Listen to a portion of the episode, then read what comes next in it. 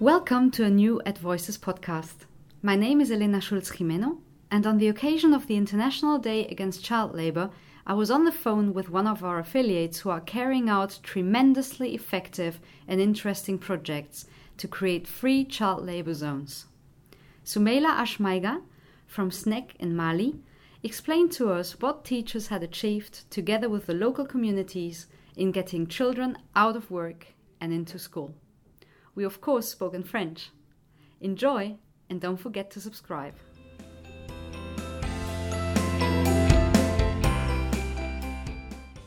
Bonjour à nos auditeurs et bienvenue à ce nouveau podcast de l'International de l'éducation dans la série Ed Voices. Je m'appelle Elena Schultz, je travaille dans le département des communications et aujourd'hui nous allons aborder un sujet très intéressant et d'actualité à l'occasion de la journée internationale contre le travail des enfants ce 12 juin. Et pour en parler, nous sommes au téléphone avec Soumeila Ashmaiga du SNEC Mali, secrétaire à la formation, à la recherche et aux questions académiques. Bonjour euh, Soumeila. Bonjour madame. Et nous sommes aussi accompagnés dans notre studio par euh, Samuel Grumio, coordinateur du projet pour l'international de l'éducation. Bonjour Samuel. Bonjour. Donc merci de partager avec nous vos expériences de ce projet qui, en anglais s'appelle euh, Out of Work into School, aussi appelé projet de création des zones libres de tout travail d'enfants en, en, français. C'est un projet qui s'est déroulé depuis mai 2014 et qui a donc euh, duré trois ans environ jusqu'en avril 2017 avec des résultats assez impressionnants. Je dois remarquer que 474 enseignants ont été formés au sujet du travail des enfants et plus de 8000 enfants ont été retirés du travail et intégrés dans l'enseignement. Donc je voulais vous demander, Soumeila, si vous pouviez nous Oui. décrire pour nos auditeurs la situation des travail, du travail des enfants au Mali. Quelle est la situation pour les enfants? Euh, la situation du travail des enfants au Mali est une situation très préoccupante parce que vous n'êtes pas sans savoir que le Mali est un pays agro-silvo-pastoral. C'est un pays dans lequel euh, les, populations s'adonnent beaucoup à l'agriculture, à la pêche, à l'élevage et surtout à l'orpaillage traditionnel. Donc le travail des enfants au Mali sévit surtout dans ces euh, dans ces activités-là, dans l'activité de l'agriculture, l'activité de l'élevage, dans l'activité de la pêche et surtout dans l'activité de l'orpaillage euh, traditionnel. Mhm. Je pouvais continuer en disant qu'aujourd'hui, euh, plus de 3 millions d'enfants maliens âgés de 5 à 15 ans travaillent euh, de façon économique, sont productifs dans le cadre du travail des enfants. D'accord. Et Oui. quel a été le rôle euh, du SNEC dans, dans l'élaboration et dans la réalisation de ce projet? Quelles ont été les différentes étapes d'intervention du SNEC dans ce projet? Les différentes étapes euh, du SNEC dans l'intervention de ce projet sont euh, multiples. Euh, la première intervention du SNEC, c'est surtout la sensibilisation interne et externe, le plaidoyer, la recherche et la documentation. Ensuite, la communication dans le cadre de ce projet, parce qu'un tel projet de telle envergure doit être beaucoup publié pour que l'ensemble des communautés, l'ensemble des populations maliennes, des autorités administratives, des autorités locales puissent euh, comprendre bien l'enjeu et le phé- phénomène devant lequel ils se trouvent. Concrètement, concrètement, ce que nous avons fait, c'est surtout d'abord le renforcement des capacités des enseignants. Et à partir de ce projet, nous avons formé environ 600 enseignants qui sont appelés des points focaux. Ça veut dire que chaque enseignant qui est formé a pour rôle de lutter contre le travail des enfants, non seulement au sein de son, de son école, mais aussi au sein de la communauté dans laquelle l'école se trouve. Ça veut dire le village dans lequel l'école se trouve. Ensuite, euh, ces points focaux que nous avons formés sont des relais du SNEC au niveau de chaque école. Et leur rôle primordial, c'est d'identifier d'abord au, sein des communautés quels sont les enfants qui sont travailleurs et quel type de travail ils sont en train de faire au sein de cette communauté-là. Une fois les enfants identifiés, les points focaux ont pour rôle de retirer les enfants du travail, les enfants qui sont identifiés, de les retirer du travail et de, les réinsérer à l'école formelle en plein temps. Ensuite, de procéder à leur suivi. Parce que une chose est de retirer les enfants du travail, une deuxième chose est de les suivre pour qu'ils ne reprennent plus ce travail-là qu'ils viennent de, viennent de quitter. Soumela, est-ce que, vous pouvez expliquer plus concrètement en quoi consiste donc cette formation spécifique pour les enseignants? Qu'est-ce qu'ils apprennent? Comment identifier les enfants qui travaillent? Comment travailler avec eux? Quels, sont les contenus de ces formations pour les enseignants Les enseignants que nous formons, nous les formons d'abord sur le concept global du travail des enfants. Ça veut dire que nous les formons sur la définition du travail des enfants, les causes du travail des enfants et les conséquences du travail, des enfants. Après cette grande thématique qui est le concept global du travail des enfants, nous les formons aussi sur les conventions. Par exemple, la convention 182 et la convention 138. Ensuite, nous les formons sur l'approche zone, la définition de l'approche zone et comment on doit créer la zone. Lorsque nous sommes dans une école qui appartient à un village ou à deux villages, comment faire pour pouvoir créer la zone à l'intérieur de ce village-là ou bien de cette école-là?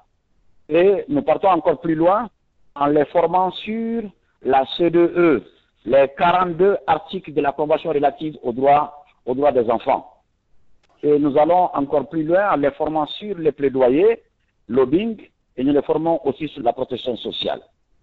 Au sein de l'école, quand ils retournent dans, dans, leur école, est-ce qu'ils reçoivent de l'aide pour, pour, effectuer ce genre de travail, les, points focaux? Les points focaux, euh, les points focaux qui sont identifiés par le SNEC et les partenaires, tels que l'IE, IVOS et l'AOB, ces points focaux, ils ont un appui ils ont un appui pour pouvoir effectuer le travail sur le terrain. Donc, ils, ont un appui à partir du projet, les projets les appuient euh, de façon financière pour qu'ils puissent effectuer correctement le travail. Non seulement se réunir avec les enfants que nous avons appelés club anti-travail d'enfants, ça veut dire que les points focaux, ils ont un premier rôle de mettre en place un club anti-travail d'enfants qui est composé de 12 élèves, 6 filles et 6 garçons, mais le point focal a aussi la, possibilité de former les enseignants qui sont au sein de l'école et de pouvoir aussi sensibiliser les populations, ça veut dire les communautés du village dans lequel ils se trouvent, et aussi de faire des démarches auprès des populations dans les champs, dans les mines, pour voir quels sont les enfants qui sont en train de, de travailler et quels sont les types de travaux que ces enfants effectuent. En fait, euh, c'est très intéressant de, s'imaginer comment ces enseignants sont en contact pas seulement avec leurs élèves, mais aussi avec les communautés scolaires et avec les communautés des villages dont, vous avez fait référence euh, juste maintenant. Parce que le travail des points focaux doit aussi aller plus loin que les écoles, n'est-ce pas? Plus loin que, que, les élèves en question. Donc, je voulais vous demander, est-ce qu'il y a une coordination aussi du travail et en quoi, en quoi consiste-t-elle avec les communautés? Par exemple, est-ce qu'il y a une, implication des maires, des parents, des, des, des, communautés des villages? Oui, merci bien. Merci bien, une très belle question. Le point focaux, le travail, il est tellement maousse, le travail, il est tellement maousse, il est tellement pertinent que les points focaux seuls ne peuvent pas effectuer le travail. C'est pourquoi nous, nous avons réfléchi avec nos partenaires euh, au sein de la communauté elle-même, il faut créer, un groupe, une petite structure que nous appelons le comité de veille. Le comité de veille représente l'ensemble, l'ensemble de la communauté. Et dans, dans ce comité de veille, il y a l'ensemble des composantes de la, de la communauté. Il y a les jeunes, il y a les femmes, il y a euh, la, mairie, il y a le comité de gestion scolaire. Donc l'ensemble de tout ça forme ce qu'on appelle euh, le comité d'éveil. Et le point focal d'une école donnée doit travailler étroitement avec non seulement le comité de gestion scolaire, mais aussi avec ce comité, ce comité d'éveil. Et il doit être aussi en relation avec euh, les autorités locales qui sont les mairies. Parce que la communauté, appartient très généralement à la mairie, parce que c'est la mairie qui les gère. Donc tout ce qui doit se passer dans ces localités-là, la mairie doit être au courant. Donc c'est pourquoi le point focal doit être permanent en contact, permanemment plutôt en contact avec la mairie, ensuite en, contact avec le chef de village, qui est le président du comité de veille que nous avons créé au niveau de ces villages. Donc le comité, le point focal ne travaille pas seul, il travaille avec l'ensemble des membres de la, communauté représentée par le comité, par le comité de veille.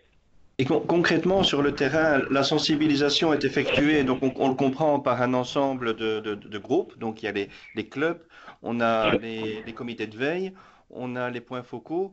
Est-ce que peut-être tu pourrais décrire dans, un des villages où on travaille comment ça s'articule concrètement sur le terrain? Sur le terrain, les activités se font de cette manière-là. Le point focal, lui, il est à l'école avec son, avec son club anti-travail d'enfants il est en contact avec les autres enseignants, ils font des réunions pour parler du travail des enfants, pour aussi leur donner quelques béabas sur le concept du travail des enfants et le concept euh, de l'approche jaune. Mais au sein des villages même, le comité de veille est chargé d'organiser ce qu'on appelle des assemblées. Ça veut dire on appelle, on choisit un jour où on appelle l'ensemble de la population pour les informer sur d'abord l'importance de l'école et le danger du travail des, du travail des enfants. Donc le travail est réparti de cette manière-là. À côté aussi de ce comité de veille, nous avons réfléchi en nous disant que les enfants sont plus proches des mamans, euh, très généralement, que des pères. Et nous avons créé ce qu'on appelle l'association des mères, des mères d'élèves. Et cette association des mères d'élèves aussi a pour rôle de sensibiliser très généralement les femmes pour que les filles ne puissent pas abandonner euh, tôt l'école et s'adonner au travail, au travail des enfants. Donc voilà comment euh, le travail est structuré. Le travail quitte l'école pour rentrer dans le village où se trouve la communauté. Et, quelle est la réception en fait de, ces propos? Parce que vous avez expliqué que le Mali, c'est une, une société basée sur, sur euh, l'agriculture traditionnelle où les enfants, de façon traditionnelle, ont été hum, très, très impliqués dans le travail. Quelle est la réaction des communautés locales? Je pense que nos auditeurs seront intéressés de, savoir si, si c'est un travail facile ou alors si c'est un travail difficile pour ces enseignants qui essayent de sensibiliser les parents des élèves aussi. Oui, c'est vrai, c'est vrai, madame. C'est vrai, madame, c'est un travail difficile. Les parents, avant, l'arrivée du programme, avaient une autre perception, avaient une autre perception du travail. Pour les parents, le travail que les enfants sont en train de faire est un travail socialisant. Et nous, dans notre approche, nous les avons montré que le travail que les enfants font n'est pas du tout un travail socialisant, mais c'est un travail d'enfant. Parce que le travail socialisant ne doit pas empêcher à l'enfant d'aller à l'école. Le travail socialisant doit permettre seulement à l'enfant d'intégrer la société et de s'approprier des coutumes de la société et des mœurs de la société, mais cela ne doit pas freiner son, éducation. Lorsque le travail freine l'éducation de l'enfant, le travail que l'enfant fait tombe dans ce qu'on appelle le travail des, enfants. Donc nous éclairons les, les, les, parents, les communautés sur la différence entre ce que nous appelons travail socialisant et ce que nous appelons travail des, des enfants. Et au fur et à mesure que nous continuons la sensibilisation, au fur et à mesure que nous continuons les réunions avec les parents d'élèves, au fur et à mesure que nous continuons les assemblées générales, les parents, les communautés comprennent qu'est-ce qu'on appelle travail d'enfant et qu'est-ce qu'on appelle travail socialisant. Donc, ils perçoivent le projet avec un bon œil. Donc, ils sont d'accord avec ce que nous faisons et ils sont prêts à nous accompagner. C'est pourquoi, dans cette lutte, euh, nous sommes parvenus déjà à créer des zones euh, libres de tout travail d'enfants. Ça veut dire que nous avons des villages dans lesquels tous les enfants en âge d'aller à l'école sont déjà à l'école. Et tous les enfants qui travaillent sont déjà retirés du travail et réinsérés à l'école. Alors, une autre question, c'est que donc ce projet est mis en œuvre depuis trois ans par le SNEC en compagnie des ONG euh, ENDA, Alphalog et, et CAEB. Euh, qu'est-ce que ça apporte au SNEC de, de, s'impliquer dans ce projet En tant que syndicat maintenant, qu'est-ce que ça vous apporte ce projet? Ce projet nous a apporté beaucoup de choses parce que ce projet nous a permis d'agrandir la base de notre syndicat. Ce projet nous a permis d'avoir encore plus de militants parce que le projet est un projet très attrayant. Les enseignants, non seulement ils reçoivent une formation, et au cours de nos formations, on ne s'arrête pas seulement au travail des enfants, on les donne aussi des BABA sur la pédagogie, parce que nous avons des documents que, nous, que nous-mêmes avons édités, dans lesquels vous avez les fiches, les fiches que les enseignants utilisent très généralement, ce qu'on appelle les fiches de séquence, qu'ils utilisent pour faire les préparations. Donc c'est un, programme qui est bien accueilli par les enseignants, et c'est pourquoi lors de ces trois ans-là, nous avons eu plusieurs adhésions, ce qui a augmenté le nombre de militants du SNEC. Est-ce que, est que, ça vous aide également dans le plaidoyer pour une éducation de qualité, euh, le plaidoyer par rapport au gouvernement? Oui, oui, oui, oui, oui, j'avais même oublié. Cela nous aide beaucoup, beaucoup pour le plaidoyer parce que nous faisons des plaidoyers au niveau du gouvernement central et au niveau de l'Assemblée nationale et au niveau des différents gouvernements qui sont au niveau des régions. Et ce programme nous a permis aussi de faire un grand plaidoyer parce qu'au Mali, le travail des enfants n'est pas inclus dans le programme officiel de l'enseignement.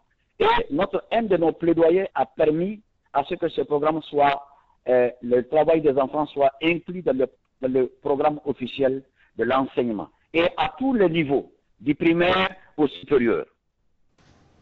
Parfait. Donc, euh, je pense que pas seulement euh, les, habitants du Mali, les euh, enfants dans les écoles, les enseignants et les communautés scolaires, mais aussi nos auditeurs ont très bien pu comprendre maintenant quelle est la situation du travail des enfants dans le pays que font les enseignants et les enseignantes, euh, comment ils s'impliquent pour une éducation des qualités sans, sans travail des enfants et quels sont les succès qu'ils ont pour l'instant atteints et qui vont certainement se, se, développer dans les années qui viennent grâce à ce projet très intéressant. Merci beaucoup, Meila Ashmaïga euh, du SNEC Mali pour avoir partagé cette, euh, ces informations avec nous. Nous serons ravis d'en reparler dans quelques temps pour voir euh, quels fruits ça, ça, a porté. Merci beaucoup. Merci, merci. Merci, merci bien, merci bien.